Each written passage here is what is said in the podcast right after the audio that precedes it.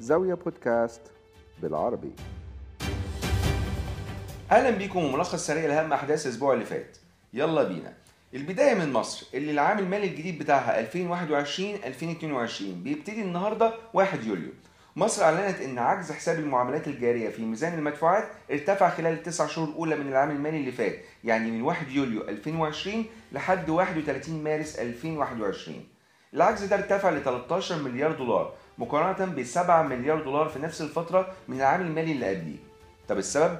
انخفاض إيرادات السياحة للتلت تقريبا نتيجة جائحة كورونا. ده أهم الأسباب. بالفعل انخفضت إيرادات السياحة في التسع شهور الأولى اللي خلصت في 31 مارس 2021 ل 3 مليار دولار مقارنة ب 10 مليار دولار تقريبا في التسع شهور المقابلة. وإن كان قلل انخفاض السياحه نوعا ما ارتفاع تحويلات المصريين العاملين في الخارج وصلت لاكثر من 23 مليار دولار مقارنة ب 21.5 مليار دولار. على جانب الحساب المالي والرأسمالي انخفض صافي الاستثمار الأجنبي المباشر لمصر في نفس التسع شهور بنسبة 19% لحوالي 5 مليار دولار.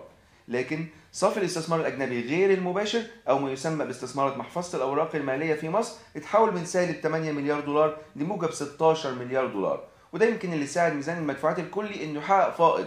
وصل تقريبا ل 2 مليار دولار مقارنة بعجز كان 5 مليار دولار في نفس الفترة من العام السابق.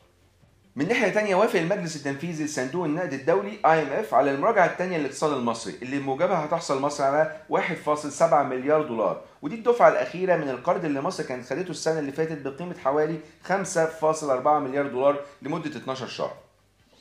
وإحنا لسه في مصر المجلس القومي للأجور رفع الحد الأدنى للأجور في القطاع الخاص ل 2400 جنيه مصري في الشهر يعني حوالي 153 دولار. القرار ده واللي هيتم تنفيذه إن شاء الله في يناير 2022 اعفى الشركات اللي مش هتقدر تطبقه في الوقت الحالي لفترة محددة. وسمح للشركات المتضررة إنها تشتكي قبل شهر أكتوبر اللي جاي واستكمالا للإصلاح الإداري والمالي في شركات قطاع الأعمال العام في مصر مضت الشركة القابضة للقطن والغزل والنسيج والملابس المملوكة للدولة المصرية وشركة أوراسكوم كونستراكشن عقود إنشاء سبع مصانع جديدة. لصالح شركة مصر للغزل والنسيج بالمحلة الكبرى وشركة دمياط للغزل والنسيج. التكلفة الإنشائية هتصل لحوالي 2.6 مليار جنيه وده ضمن عملية التحديث الشامل اللي بتشهدها قطاعات القطن والغزل والنسيج في الشركات التابعة للوزارة. السبع مصانع اللي هيتم إنشائهم هم ثلاث مصانع جديدة بشركة مصر للغزل والنسيج بالمحلة الكبرى على مساحة 102 ألف متر مربع هتنتج الأقمشة القطنية والوبرة. وفي أربع مصانع جديدة بشركة دمياط للغزل والنسيج على مساحة 80 ألف متر هتنتج أقمشة الجينز. شركة اوراسكوم كونستراكشن اللي مضت العقد هي نفس الشركة اللي كان أسسها في الخمسينات مهندس أنسي نجيب ساويرس اللي توفى الأسبوع اللي فات وعمره 91 سنة.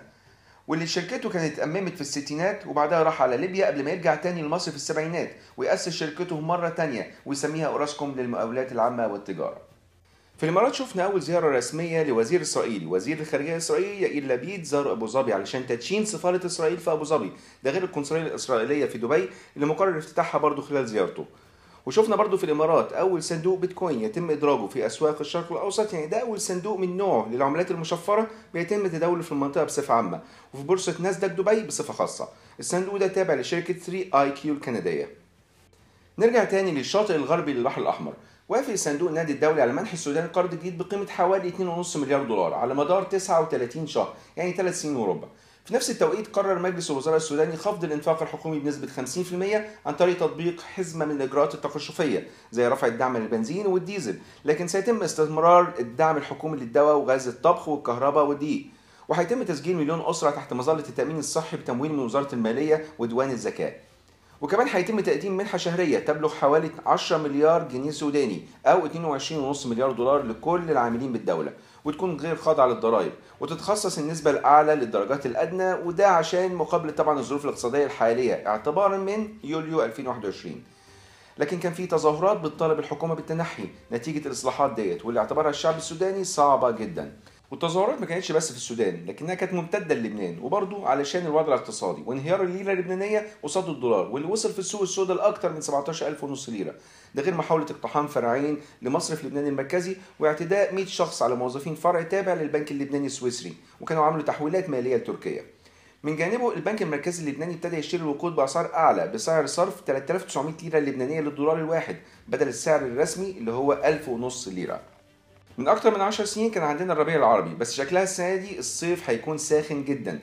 ربنا يستر وما يتحولش لصيف عربي. كل أسبوع وحضراتكم بخير. كان معاكم عمرو حسين الألفي من زاوية تحياتي لكم والسلام عليكم ورحمة الله وبركاته.